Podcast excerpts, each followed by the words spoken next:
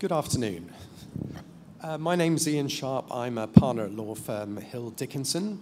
I'm delighted to uh, be moderating the Charterers Perspective panel today. As we have heard, uh, charterers play a critical role in the direction of the shipping industry uh, and also play an important role in terms of the march towards decarbonisation. Um, as you are all probably well aware, as, uh, aware uh, the energy and commodity sectors play a very important role within chartering and within shipping. Um, my distinguished panel today, who I will introduce shortly, um, are very active in global engagement and sustainability in supply chain. So in no particular order, I'd like to introduce to you to uh, Mrs. Sarah Greenough. She's the Head of Sustainability and Supply Chain Excellence at BHP. Captain Mani Raaj Sivalingam, Master Mariner and Managing Director of Clearlake Shipping Pte. We also have Mr. Scott Bergeron. He's the Managing Director, Global Engagement and Sustainability with Oldendorff Carriers. Mr. Matthew Tan, General Manager for Chartering with Rio Tinto. And last but no least, we have Mrs. Su Yin Anand, Head of Shipping at South32. So today we're going to touch upon a few issues that, that have come up today. Uh, decarbonisation, regulations, and a little bit on the impact of ESG. So I'd like to start actually with a, a, a question uh, for Sarah. BHP is amongst the world's top producers of commodities, including iron ore, copper, nickel, and met coal, and obviously plays a major role in supplying products essential for the transition of society towards a more sustainable future. Could you tell us a little bit more about BHP's approach to sustainability, to its, to, to its supply chain and its chartering activities? Yeah, thank you, Iain. So I guess um, from BHP's perspective, it's all about how do we provide the commodities the world needs to decarbonise, and you know that's you know whether it's iron ore, um, nickel, uranium, um, potash uh, in the agricultural sector, and it's really what is our strategy to pivot and make sure that you know we have the commodities needed to, to decarbonise. For example, we're going to need four times the amount of uh, nickel and two times the amount of copper over the next 30 years just to um, keep up with the pace of, of decarbonisation. Um, and interestingly, our shareholders are, are, interested now in not just what we produce, but also how we produce it. And we're, we're getting to this intersection where value and sustainability are almost now two sides of the same coin. So I guess um, more, moving more into the, the maritime space, um, BHP's decarbonisation strategy um, is really reflective of our role as a charterer um, uh, in, in, the maritime sector. Um, our strategy is really based upon three critical pillars. The first one being future fuels and, and the future fuel transition. Um, you know, we've already deployed LNG as a fuel, biofuels, and it's all about what comes next. How do we transition to that zero emission um, fuel future and beyond? I think I heard nuclear uh, mentioned before. That's absolutely going to be part of the fuel mix in the future. It's just about timing and, and at what at what pace. Secondly, um, the, the second pillar is all about onboard innovations and technology. So introducing wind-assisted propulsion will absolutely be part of the, the mix uh, in the future, along with other um, onboard innovations, uh, fuel optimisation solutions, route optimisations, etc. And then finally, um, chartering choices. So I think this is probably the most interesting and the most um, uh, change that we've seen in the past sort of 18 months, where historically we've fo focused just on price.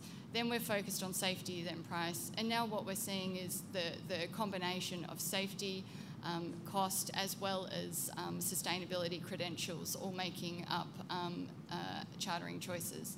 And then finally, underpinning all of that, we've heard a lot about collaboration today, and ecosystem partnerships is absolutely critical. And partnering is taking a new kind of form um, as well. It's not the traditional partners or associations that, that we've heard about today. It's also partnering with you know what is usually your competitor, because you know through maximum volume and demand you can um, have a greater impact and faster. And then the other critical enabler we've also heard a lot about today is technology and digitisation, and I'm pretty sure um, we're just on the cusp of you know a really interesting step change in um, the digitisation of our industry as well. Thanks, Iain. That's great. Thank you, Sarah. Um, just picking up on uh, one of the points that's come up today, and also that you mentioned about collaboration. And I think this is a, a question for the panel uh, as a whole. How, how well do you think, or how easy has it been for companies like yourselves uh, to collaborate within the sector to establish energy efficiency and de- decarbonisation programs to reduce risk and exposures to CO2 tax and also increasing fuel costs? And maybe Matthew, you'd like to start with this one. Thank you very much, and uh, good afternoon, everyone. Glad that you're still with us during uh, a very, very uh, important time during lunch, but uh, thank you very much for the opportunity. And Iain, that's a great question. I think in terms of collaboration, um, what I'd probably like to take us back is we've heard a lot about partnering, and I think we probably also need to elevate this aspect now, where we have to understand that we have to have meaningful partners. We have to have very, very like minded partners, and certainly across the panel here, other charterists need to partner. Um, there's so much that we can do in the decarb space, but there's also a lot more that we can do when it comes to information sharing. The type of emissions that, are, um, that we see day to day in the ships that we charter, I think that's something that we have to look more into together with each, each each counterpart. Um, and more so, I think if we also take a broader step from an ESG perspective, safety is, is certainly an underlining perspective and priority among all of us.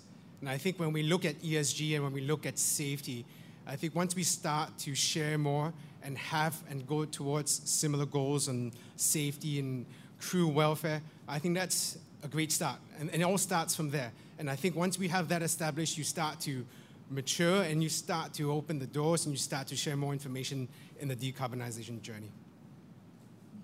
Thanks, Matthew. Um, Su Yin. Um, thanks. Um, I think it's a really interesting question. I think uh, most of here, uh, most of us here in the room would, uh, uh would I think, remember conferences from years back where everyone used to say that the problem with the shipping industry is a lack of collaboration and a lack of transparency. Uh, in my view, does that problem still exist? Yes, it does. Uh, but I do think that uh, with the um, ESG element becoming uh, such a big um, focus for businesses, it is getting slightly better. And I do think conferences like this make a difference. Um, I mean, how many conferences have you actually been where you have a panel of charterers sitting here in front of you, uh, trying to share our views with owners and uh, owners and other service providers in the room? It, it is quite rare. So I think this this is one step, or just one symbolic, um, one symbol of how things are changing within the industry and the voices that people actually want to hear. Um, and to that point, I think it really starts with counterparties, your direct counterparties sitting down, having an honest conversation, and actually listening and understanding to one another. I think the media has very sexy headlines, like I like to say, decarbonization, fuel of the future. And those are really, really important issues that the industry needs to solve for, but no one company is going to be able to solve for it um, ourselves. That will take, I think, a lot of private partner relation, uh, private public uh, partnerships in order to solve fuel of the future. What fuel is it going to be? How are we going to set up the infrastructure? But on a daily basis and operational basis, it is the conversations that the owners are having with your direct counterparties to problem solve um, operational issues that arise on a day-to-day basis and also how you can operate your voyages a lot more efficiently. And honestly, that is the starting point. I think the second point um, that hasn't been mentioned so far is actually people. I think management can have uh, goals that are set in place, but ultimately we need people in order to assist us to execute uh, the vision. So how do we attract the right people uh, to our organizations to help us with our decarbonization uh, plans? And secondly, I think how do we ensure that the people that we already have with us are upskilled in order to have the right conversations with their counterparties? And I think the question here that everyone can just think about is when your charterers are fixing a ship, are they actually talking to their counterparties about what are the ESG elements that they take into consideration uh, in rating or proposing a ship? And I think it does start at that level. That's great, thank you. So, Scott, I guess that leads us nicely on to your perspective from Oldendorff Carriers. So. Sure. Uh, well, one of the things I, have said a few times, you know, I've been in the business of uh, applying regulations uh, during most of my, my career. And to me, this is the first time a new regulation uh, has come where there is this sense um, that it's a joint responsibility. I mean, if we look back just to 2020, IMO 2020, and the change of fuel, um, our charterers, our clients would ask, okay, how, are you going to solve that problem? And, and that goes back all the way to ISM code, the security codes, and ballast water regulations along the way. But when it comes to decarbonization, the conversation normally starts, how are we going to tackle that? So I think this is an important indication uh, that it is something that we're in uh, together, and it requires this word that is now, as Su Yin just said, you didn't hear much about collaboration before. and Now you hear that word way too much during these, these conversations of decarbonization, too much collaboration discussion, too much journey discussion. So these are two words I, I try to avoid. But I also think as, as we prepare our ESG reporting, uh, there's this concept of, of, double materiality, and, and this is also forcing the counterparties to, to look at each other and understand each other's needs and ways of doing business, and then agreeing to certain codes of conduct. So, uh, definitely, uh, despite my promise to myself not to use the word, but collaboration is is part of this future for all of us. Thank you. Captain Mani, as part of a leading global commodities trading group, uh, which is committed to improving environmental impact of its portfolio and investing in sustainable businesses, from your view, what form has this taken with regard to Clearlake and its shipping and chartering activities? Uh, good afternoon. Thanks for the opportunity. Um, on the chartering perspective, uh, uh, when we charter vessel, uh, what is the vessel available in the market when we charter? But uh, we are also uh, into decarbonization. We have um, whenever we charter vessel, we look at the, now we have to look at the CII and how the performance and all those things. But whatever uh, the uh, uh, decarbonization we are talking about with the existing fuel, uh, we can't go very far. It's just a small percentage we're trying to cut down. So there should be a, a, another fuel that uh, or another renewable fuel that can re reduce the uh, emission because the existing fuel or the fossil fuel uh, doesn't like cut down uh, the uh, uh, will take us quickly to the decarbonization um, um, level we want to go. So it's it's very important that um, the R&D or research and development and um, to play a bigger role to get us to a better fuel. That uh, there's nobody, uh, there, there's no uh, right fuel uh, we are talking about today. Uh, everybody is uh, trying to to to to innovate something they can, but there's no authority or or, or any regulation or jointly uh, getting into uh, uh, a, a, better fuel or renewable energy to cut down or to improve decarbonization as what we targeted. So I think the R&D is plays very important role in decarbonization. Uh, we as a charter, we are a fit in between and uh, the availability. If we have a vessel that have a better uh, fuel and we, we can charter, uh, and uh, the availability is important that we can charter and use the vessel. And if it's not available, it's, it's, we are doing very marginal uh, support for the decarbonization. This is my view. Thank you, Captain Mani. Actually, probably coming back to Scott on this one. Um, as one of the world's leading dry bulk owners and operators, 90% of your fleet, I understand, and most of its charter ships are eco-type, environmentally friendly. So as part of the global engagement and sustainability team, how, how do you work to develop sustainable shipping and with your counterparties as well? So our sustainability, our sustainability team has a pretty broad mandate, everything from research and development all the way to developing uh, sustainable solutions for our clients. And in between that is policy, trying to understand regulation, trying to uh, advocate for better policies, doing the reporting. Uh, where I think we, we've had the most success is in terms of developing achievable solutions today. So earlier today we, we heard about low-hanging fruit, and some in the audience might be aware that we came out at the end of 2022 quite critical of the CII regulations. Um, what we feel is we need to, to work on metrics that make sense, that are understandable, and one of the ones that we're using with, with our customers is, is the amount of CO2 emitted per tons of cargo carried.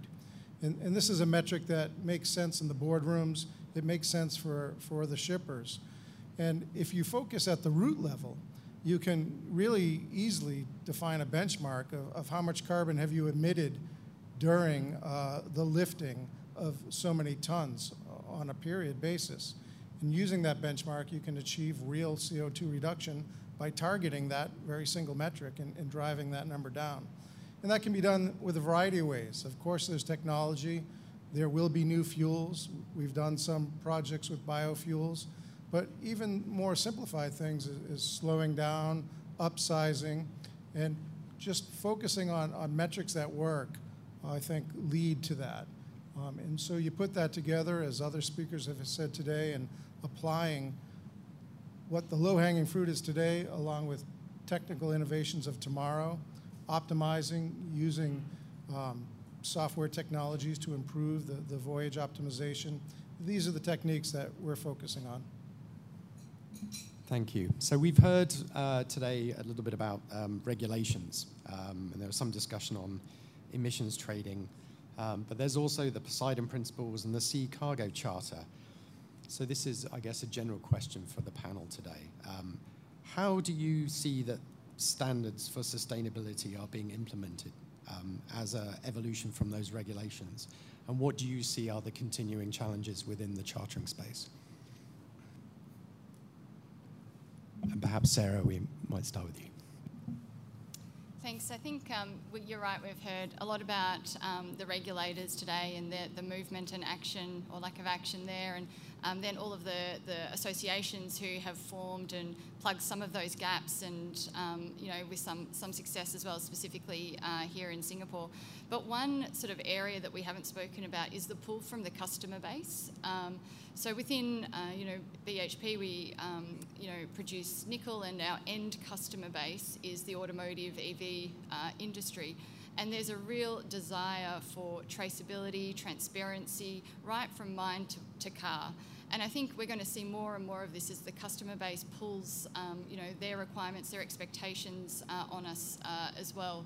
So, but the regulators, we've got the associations, and then we've also got um, a, a, a, customer base, I think that's going to get higher and higher in their levels of expectations, um, specifically uh, on charterers and, and, the mining sector as well. Thank you.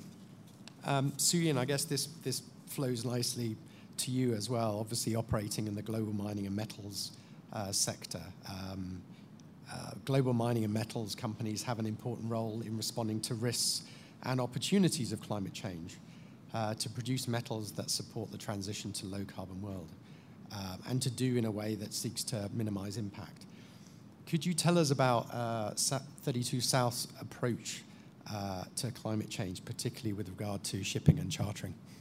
Yep, uh, thanks, Iain. I think um, our approach would probably be not too dissimilar from um, other uh, mining houses, particularly, you know, um, the two sitting at this table um, we are really focused on being able to produce uh, metals and minerals that support a, a, decarbonized future.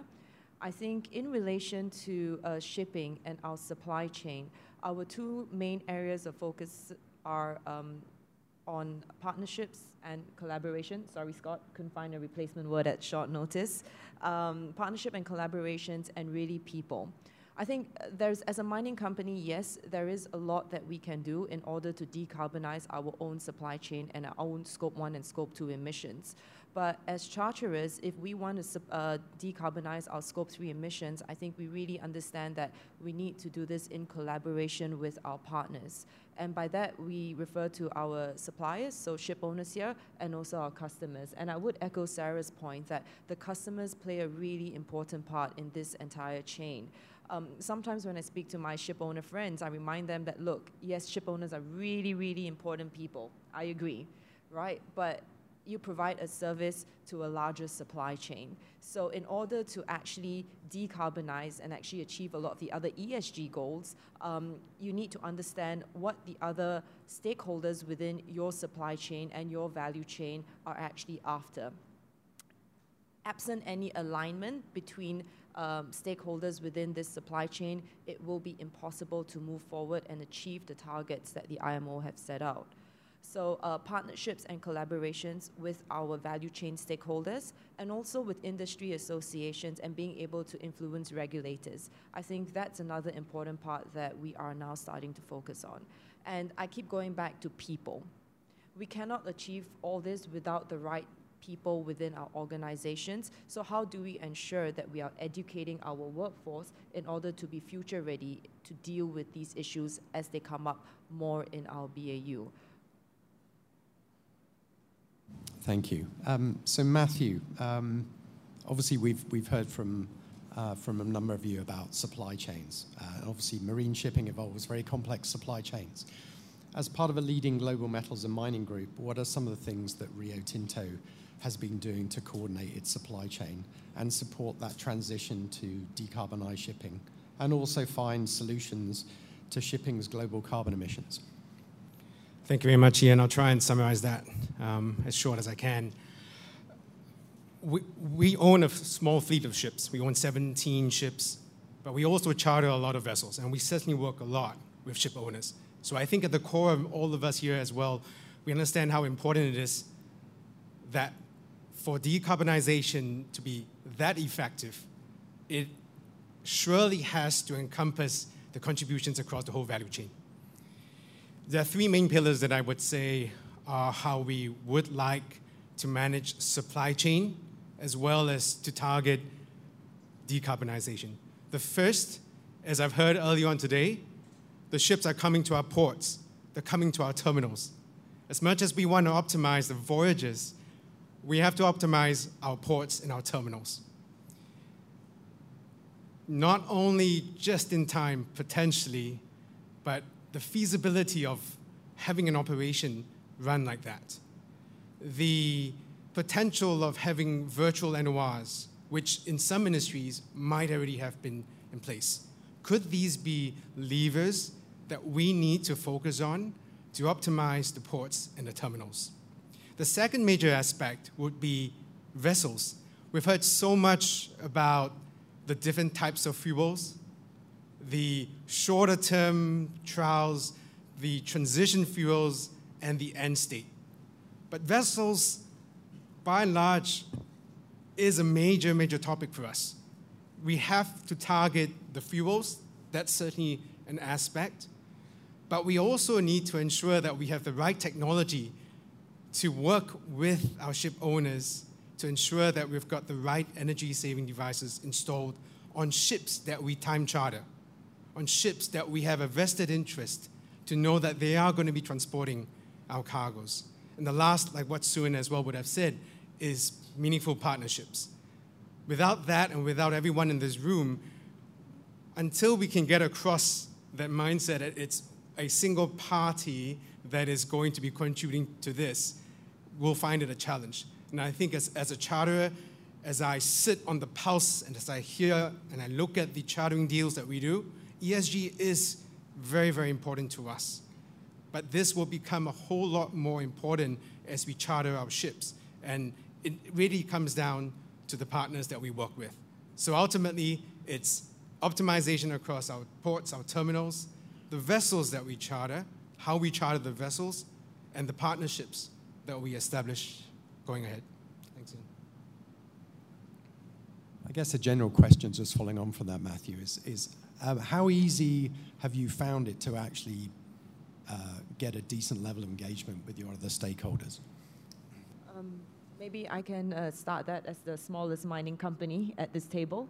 Um, so I think um, the one thing I want to say, it's really important, I think all of us here understand, right, that um, being involved, shipping is not the same there are many different segments in shipping. So, you know, I think when you're involved in uh, Cape-size shipments for the bulk, uh, on the bulk side, it's more industrial in nature, and you arguably have fewer players. So I think uh, I'll let, I'll let um, my my competitors here comment on how easy it is uh, for them. But for us, um, we, we charter in, and we're mainly voyage charterers, handy-size Supramaxes, Ultramaxes, and to some extent Panamaxes. And in each of these markets, I would argue they're a lot more fragmented than, um, than the Cape-size market. So it comes with added complexity. But to answer your question, Iain, how easy has it been or how difficult has it been to actually engage uh, with our stakeholders? I'll have to say that when you start having the conversations, you find like-minded stakeholders. And I see a few in the audience right now, um, our ship owners and our counterparties who have act actively engaged with us to try to understand what is it we are trying to achieve and we try to understand from them what are they trying to achieve and whether there is common ground. And you do see collaborations arising from that.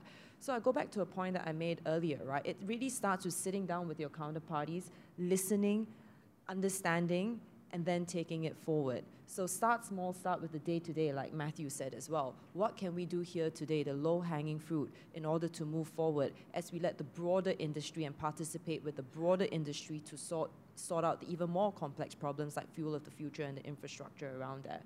So in summary, not that difficult as long as you're prepared to sit down and listen and spend time with your counterparties. Matthew? Um, it's a tough one. We certainly the cost does come up a lot of the time when, when we do have um, some of these conversations. However, I, I think it, it's really down to the way that we approach this partnering is, is I mean, obviously there's many facets to it, right? You, you, you could go into it with a certain agenda. So I, I like to take from the outset that we be transparent and we be extremely focused on what are we trying to get at. What are we trying to achieve straight out? We, have heard from uh, Stamatis, obviously, in, uh, from Seanergy earlier about how Cape-size owners would say, oh, you look at the FFA curve. And I was like, wow, that's, that's, that's good. Our owners know how we, we evaluate and how we, we look at ships. And I think we, we just have to come to a point that it will come where we come to a table. It will come where we have to get together and we understand what is the real crux of the matter and how are we going to get there, what is the agenda, and then you hopefully get the right people at the table to work towards that step by step. It's not going to be a overnight journey, as we we all know, um, but approaching potentially as a charterer to the people in this room comes with a little bit sense of humility as well. Charterers, fine, you have the cargoes, but I think we also need to realize that we rely on so many people in this value chain it is not just us. So, coming with that little cap here of, of not just being an owner, not just being a financier, but coming with a cap knowing that we are charterers, but we also have to listen and we have to be humble about that, and we need to hear how do we get there in that scope of that journey. And maybe can I just add one point, um, bring a bit of sense of humor to this? Um, I facetiously started saying thank you to owners who don't start the conversation with, so, how much are you prepared to pay for this decarbonization solution? Um, because I, I, mean, you know, uh, it lightens the mood in the room, but it's true. I think, in my view, if you start a conversation with, okay, charterers, how much are you prepared to pay on the, pay for this solution? You're not going to get anywhere, because cost is an important part. Capital allocation is an important part. So I think it's really, really important to when you come and have a conversation with us to start with the why. You know, why do you think that this solution is one that can benefit charterers as well as owners, and how does this bring us one step towards the decarbonization goals? I think that would be a much better way to start a conversation than with the dollars and cents.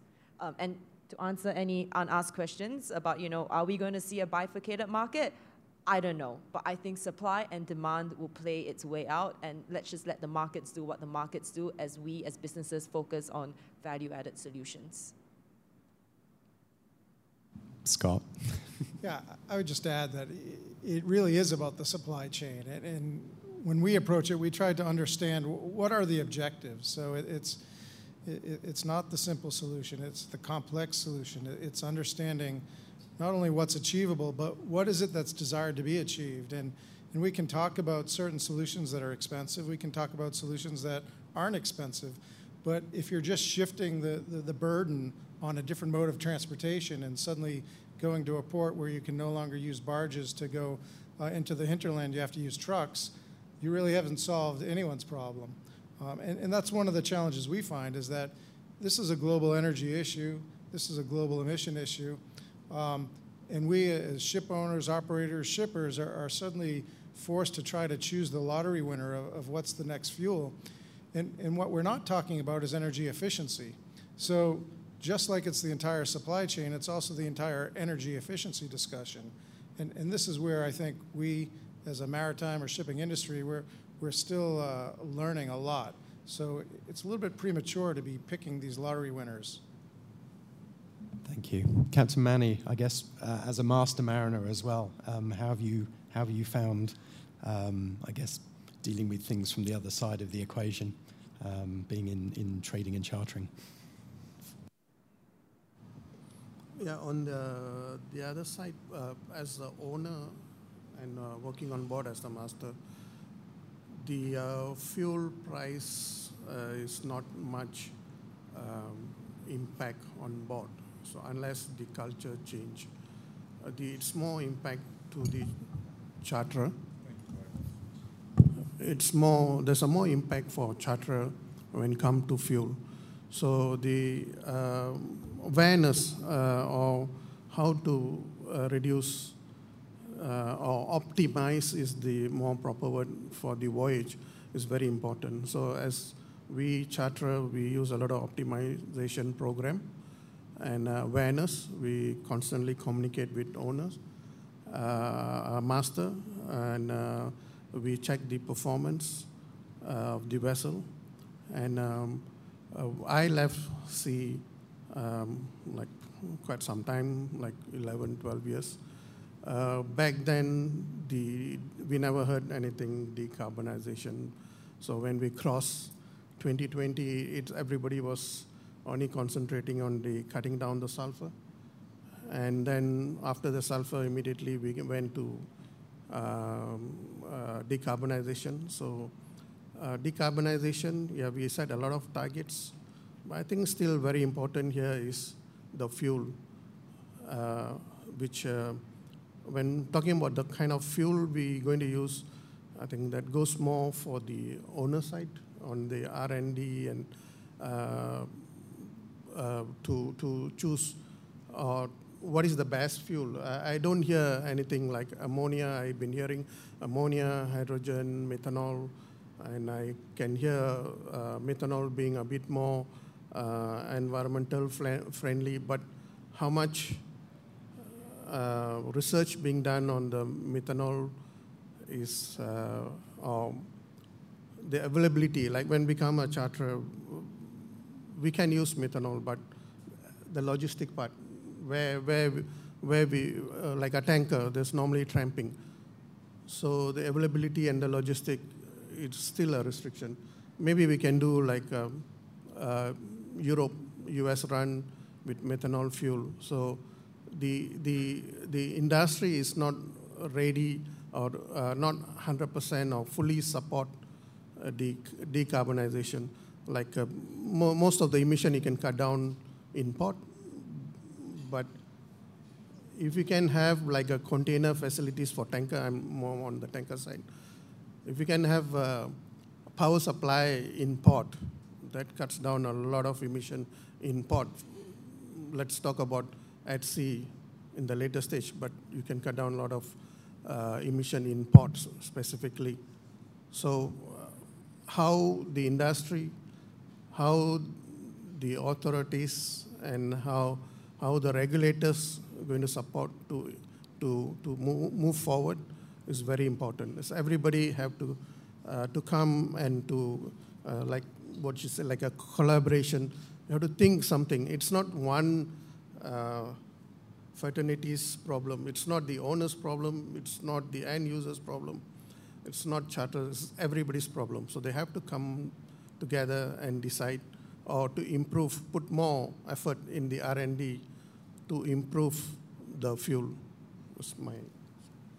Thanks, Captain Mani. So I'm looking at the time, we've got a few minutes left, so I'm, I'm going to circle back to ESG, a little bit of a, I guess, a broader question. Um, uh, we've touched on, I guess, a little bit about the social aspect, and I think that's probably uh, a useful one to explore a little bit more. Um, ESG is often about what can be proven and demonstrated. Um, what are the key hurdles to increasing transparency and setting standards? Um, and also, I guess, being on the same page. So, within your respective organizations, presumably you have certain ESG targets or initiatives. And in terms of that collaboration partnership, how have you sought to get on the same page with your stakeholders? Perhaps, Sarah, you, you want to start with this one. Great, thank you. Uh, big question there. So, so I think um, just firstly around the um, setting targets, I think absolutely having meaningful metrics that are ambitious is absolutely how we were going to uh, uh, get there. And standardisation across the, the industry is um, also really, really critical. I think the speed at which um, the industry can digitise will have a direct impact on transparency and traceability across the, the total value chain and will become really, really important.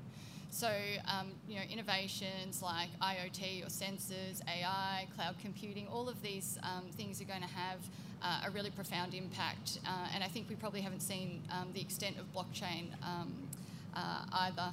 Being able to measure emissions in real time, having a robust uh, emissions tracking and, and measurement platform will be absolutely pivotal to not only record and, and measure um, you know, the success in, in how we're meeting uh, those targets, but also informing our chartering choices to make sure that we're taking into consideration all of those things around cost, safety, um, and also supply, um, sustainability credentials as well. Thanks, Sarah.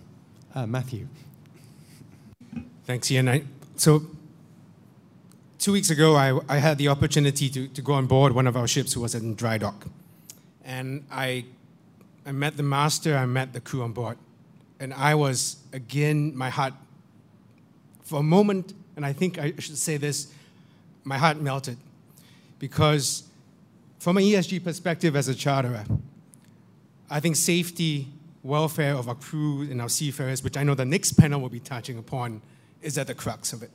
And why I say that is because we've seen far too many incidences within our trades where we don't know that an incident had happened or it's not been reported or shared so that we can learn from it.